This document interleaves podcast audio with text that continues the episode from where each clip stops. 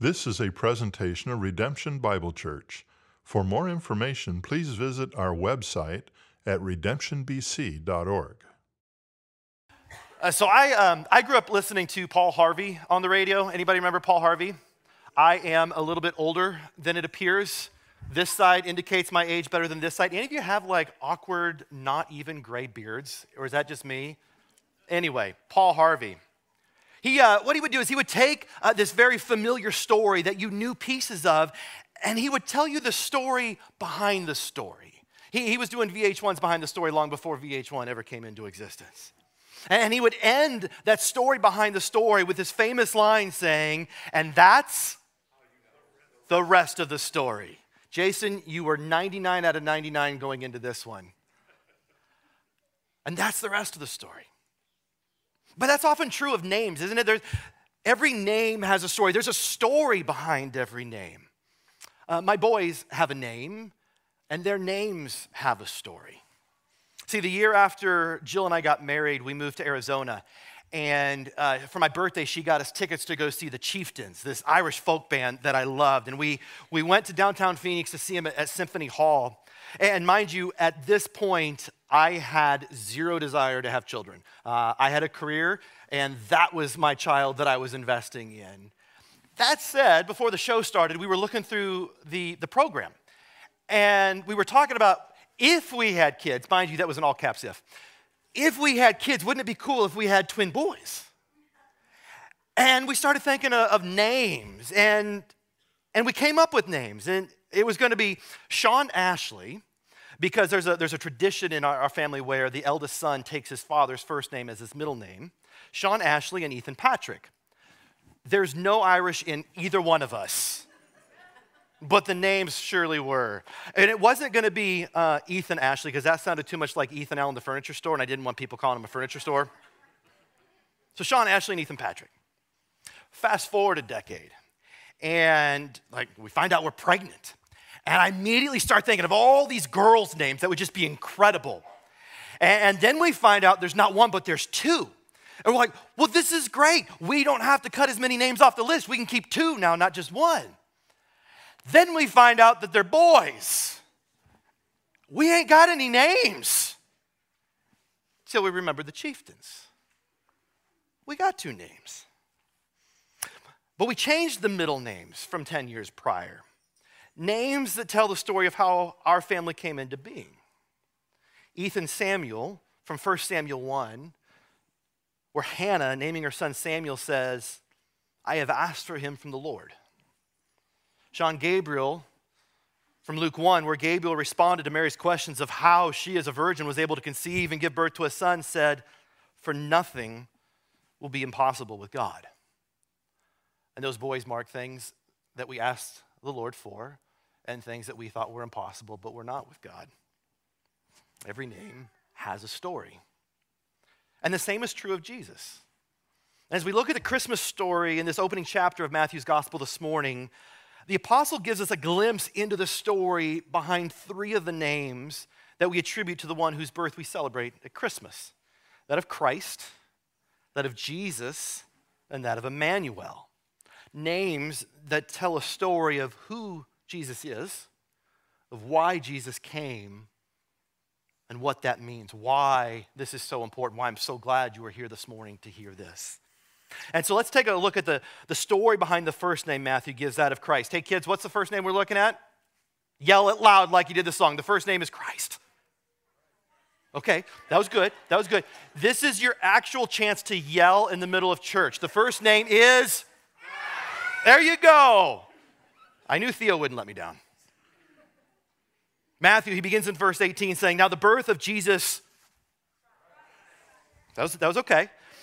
It took place in this way. Now, before we go further, a quick point of clarification. Christ is not Jesus' last name. We good? Okay? Jesus is not the son of Joseph and Mary Christ. We don't know their last name. No, Christ is more of a title than a name. It is the, the Greek version of the, the Hebrew word Messiah, Christ and Messiah, one and, one and the same. A title that means the one anointed by God, the one sent by God. A title given to the one that was promised by God, the one spoken of by the prophets, the one who would come to liberate God's people, the one they had been crying out for and waiting for for a long, long time. Sort of like how some of you feel like you've been waiting a long, long time to open presents that are under the tree. Now, how many of you, show of hands, how many of you get to open presents on Christmas Eve tonight? Tonight's the night. Okay, so there's like one family over here. Tim's family's opening presents tonight. How many of y'all are opening presents tomorrow morning on Christmas Day? Some of you aren't raising your hands. The person next to you who got you a gift is like, well, I'm going to keep that for myself then. Only instead of waiting a few weeks, a few hours, or a day to open their present, they waited for what felt like forever. They waited centuries, not days or hours crying out to God to send Messiah to free them from this, this oppressive rule that they were experiencing ever since the fall of Jerusalem some 600 years ago when the, when the Babylonians came in, conquered the city, and hauled them away into exile. For the kids, basically what happened, God's people were really naughty and they got put in timeout. They got sent away. But then, as soon as the exile ended, they returned home and they thought everything was going to be good again, except it wasn't long. It was like the blink of an eye. And then in came the Greeks and they took over. And then in came the Romans and they took over. One oppressive enemy ruling them after another, one big bully after another.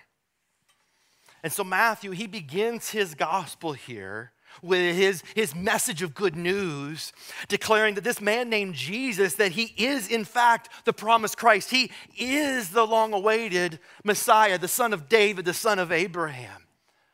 Because, see, he was unlike any other human being that had ever been born, because his birth was unlike any birth that had ever taken place. And that while he was, he was born of a human mother, Matthew writes, a young girl by the name of Mary who had been betrothed to a, a man named Joseph, he was not born of a human father.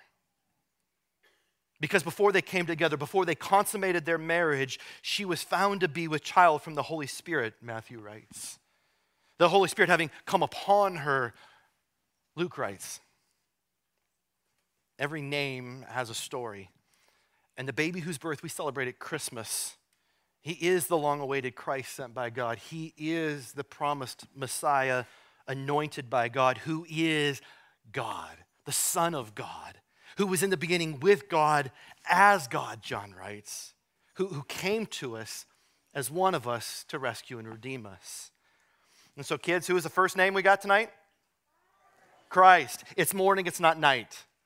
I was already like, don't say good evening, say good morning. It's Christmas Eve service in the morning, Christ. Now let's take a look at the second name Matthew gives, that of Jesus, right? The name above every name. Kids, what's the second name?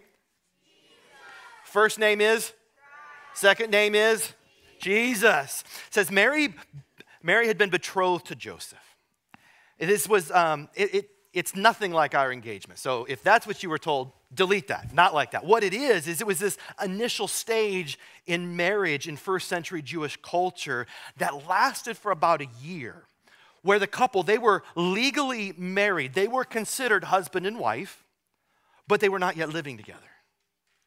They, they made a legally binding commitment that was uh, separated only through death or divorce, but they had not yet consummated their marriage. And before they came together, it says she was found to be with child. And now we know that this was of the Holy Spirit, but Joseph doesn't know this yet.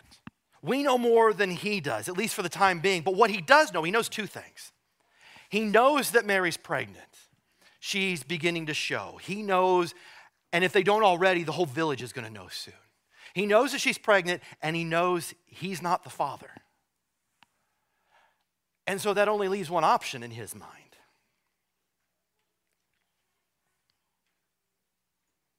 But it says that being a just man, being a righteous man, he was careful to live according to the Mosaic law and Jewish culture at the time, knowing that he was obligated to divorce his wife. He was a just man, but we also see here something about Joseph in that he was a compassionate man. It says that he was unwilling to put Mary to shame. And so rather than making a public spectacle of this, he resolved to divorce her quietly. He resolved to do this in private. And as he considered these things, as he was thinking about and praying about and seeking a way forward, one that honored God without humiliating Mary, he says, Behold, behold, by the way, that's teacher talk, kids. That's teacher talk. Heads up, look at me, focus, all eyes up here. We good? Listen, listen. Something important's coming. An angel of the Lord appeared to him in a dream. An angel that, that many believe it was Gabriel, the same angel that visited Mary. And now, um, God, God's always doing more than we can see, isn't He? God's always doing more than we can see. God calls us to walk by faith, not by sight. And so while we don't always get to see behind the curtain at what's going on, sometimes we do. Sometimes we get a glimpse. And Joseph got a glimpse here. The angel gave Joseph a glimpse uh, of the rest of the story. He gave him a Paul Harvey here, letting him see his plan because he was very much a part of this plan. And the angel gave Joseph four commands here. And the first, it says, even though the people, people were going to talk, people were going to whisper, word was, was going to travel, and they were going to point as he walked by. They were going to, they were to ask questions and whisper behind his back. He says, Do not fear. Do not fear what they say. Do not fear what they would do. Don't fear the ramifications or the consequences of what I'm asking you to do. Do not fear.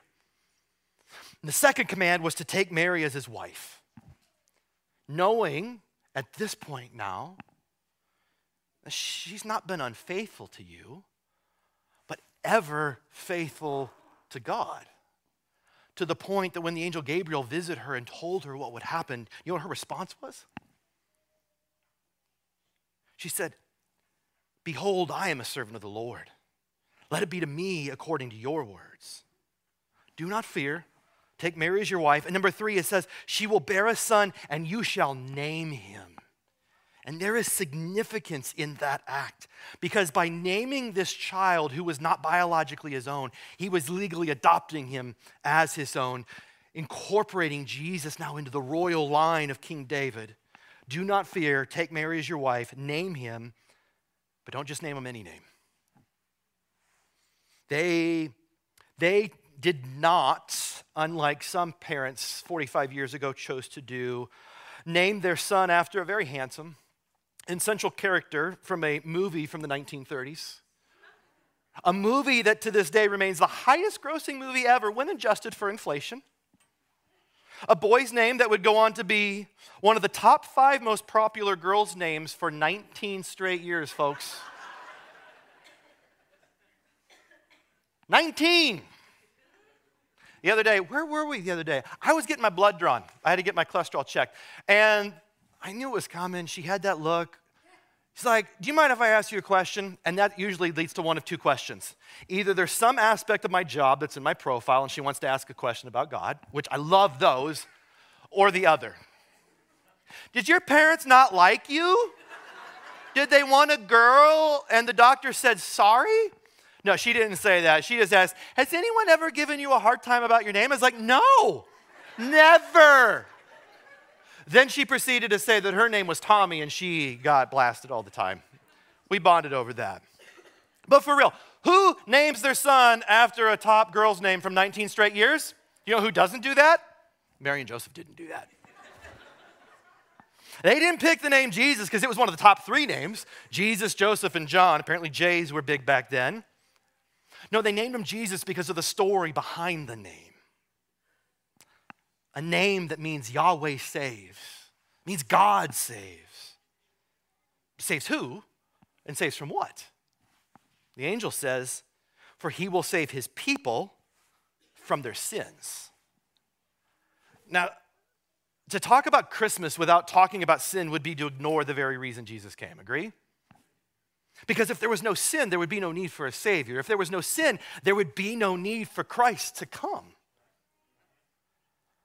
But yet, I think we're all very well aware that sin is very much a reality in our broken world.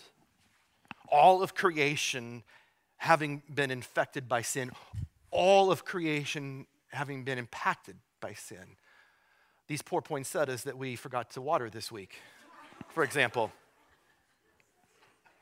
I just called it out because if you're sitting in the front row, you're already judging us for it. I was judging me for it. Sin is a present reality in our world, it's also a very present reality in our lives. Sin has infected our minds, impacting the way that we think. It has infected our hearts, impacting our desires. It has infected our hands and feet, impacting our actions and the way that we live. It has infected our entire bodies, impacting our health. And not just some of us, but all of us. I don't need you to raise your hand here. All of us. Paul writes, For all have sinned and fallen short of the glory of God, and there is no asterisk or footnote needed in our Bibles for that. And that sin, the sin that we've committed, the presence of sin, it, it has separated us from God. It, it's put distance between us. And, and it's not that we don't recognize that distance. I think we very much recognize something's not right. We, we recognize that something needs to be done. The problem is that we think we can do it on ourselves. We, we think we can save ourselves. We think that we can find our own way back to God, that we can make our own way back to God. But when we do that, I think what happens is we fail to recognize the depth of our sin. See, here's the thing we have dug a hole so deep we could never climb out.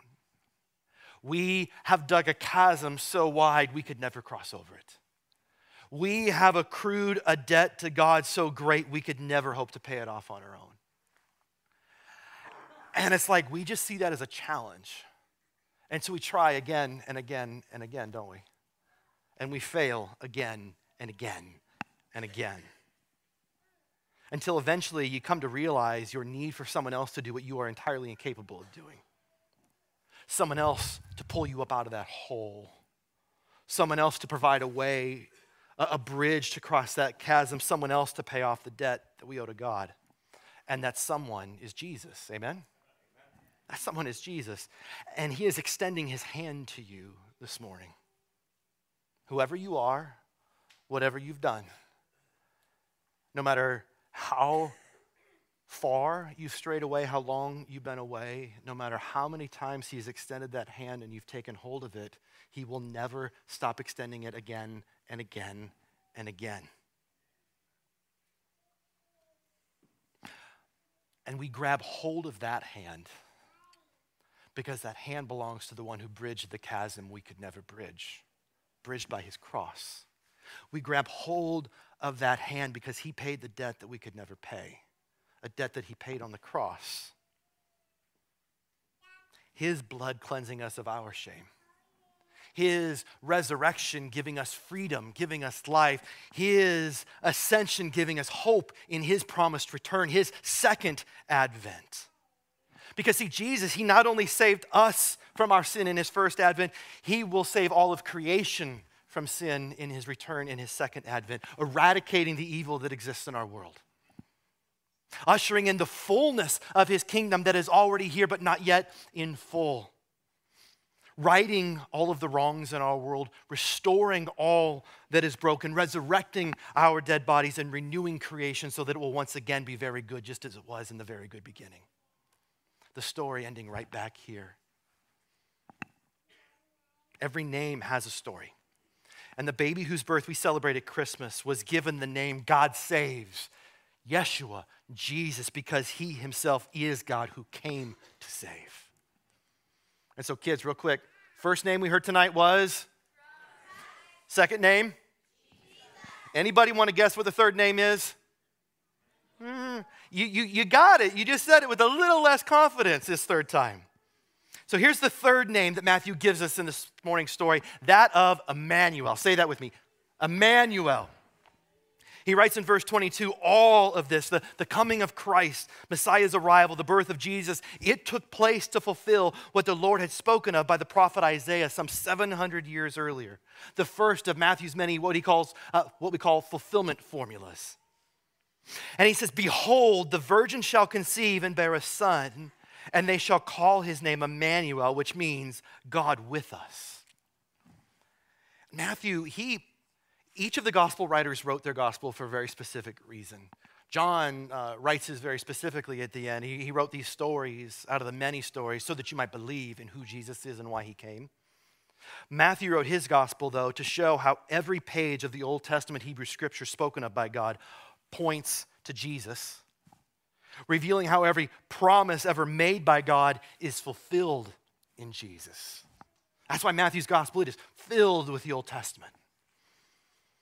And before, long before, Matthew saw Isaiah's prophecy as being fulfilled in Jesus, Isaiah spoke a promise from God that God made to Ahaz, who was the king of, of Judah.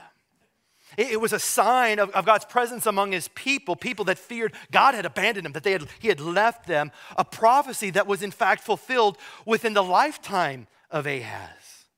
And that's what we see when we view Isaiah's prophecy through a historical lens, looking backwards at Isaiah's time, seeing the birth of what we believe to be Isaiah's own child.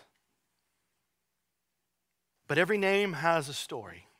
And the baby whose birth we celebrate at Christmas, he too was given the name Emmanuel. Because Matthew knew, he knew the story of Jesus' birth, he knew uh, of, of the virgin birth.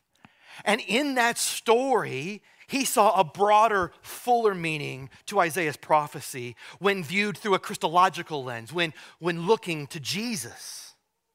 He, he saw Jesus not only as Christ, as God having come to us, he saw Jesus not only as Savior, God having come to save us, but as Emmanuel, God with us, the one in whom the fullness of God was pleased to dwell.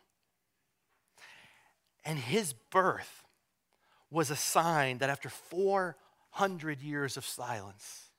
Going back to the prophecy of Malachi, that God had not abandoned his people, he had not abandoned his creation, but instead entered into the brokenness of creation to be with his people. As Jesus, he added the fullness of humanity to the fullness of his divinity through the incarnation, taking on flesh and dwelling among us as one of us, God with us. And he wasn't just with us for the 30 some years following Jesus' birth that ended with his death and resurrection and ascension into heaven. No, Jesus has been with us every moment of every day since. Jesus having promised that he would be with us always until the end of the age, with us through the presence of his Spirit, his Spirit present among us collectively and within us individually we have not been abandoned by God, have we? God with us, not God was with us, God with us, forever with us. For behold, the dwelling place of God is where? It is with us. And he will dwell with us. And we will be his people, and God himself will be with us as our God, he says. And that promise is still being fulfilled to this day. And when Joseph woke from his sleep and he got the, got the sleepy out of his eyes and drool off his mouth, I, he may have been taking a nap. You know what Joseph did? Hey, kids, do you think Joseph did what the angel said, or yes or no? Yeah, he did. He did. It's up on the screen, isn't it? You could read it. When Joseph woke from his sleep, he did exactly as the angel of the Lord commanded him. He took Mary as his wife, but knew her not until she had given birth to a son. And he called his name Jesus. Every name has a story. And at Christmas, we celebrate the story behind the names of Christ, God having come to us, of Jesus, God having come to save us, of Emmanuel, God having come to be with us names that tell a story, the most important story, a story of who Jesus is, a story of why Jesus came, and why this story is so important to you and what it means. And here at Redemption, we, um, we follow up our time of having received God's word by reflecting on God's word we, we take a moment to, to sit with what it is that we have heard, to not just rush past. Those Christmas presents will be there when you get home, don't worry. You're not, not open them until tomorrow morning anyway, apparently 95% of you. And so let's take a moment to reflect, allowing the Spirit to stir. And we do this by uh, listening to a reading of God's Word with an openness to the leading of God's Spirit. And usually at this time, I give you questions to think on, to reflect on. But here, I simply want you to reflect on the story behind the three names that we've heard this morning. And I want you to reflect on who this baby whose birth we celebrate is and why he came and why that is so meaningful to us, why this matters so much, why Christmas is, is about a gift. It is about light. It is about hope. It is about peace. It is about joy. It is about all those themes of Advent. And we're no longer awaiting them because it has arrived. Thanks for listening. For more audio content and information about redemption, please visit our website at redemptionbc.org.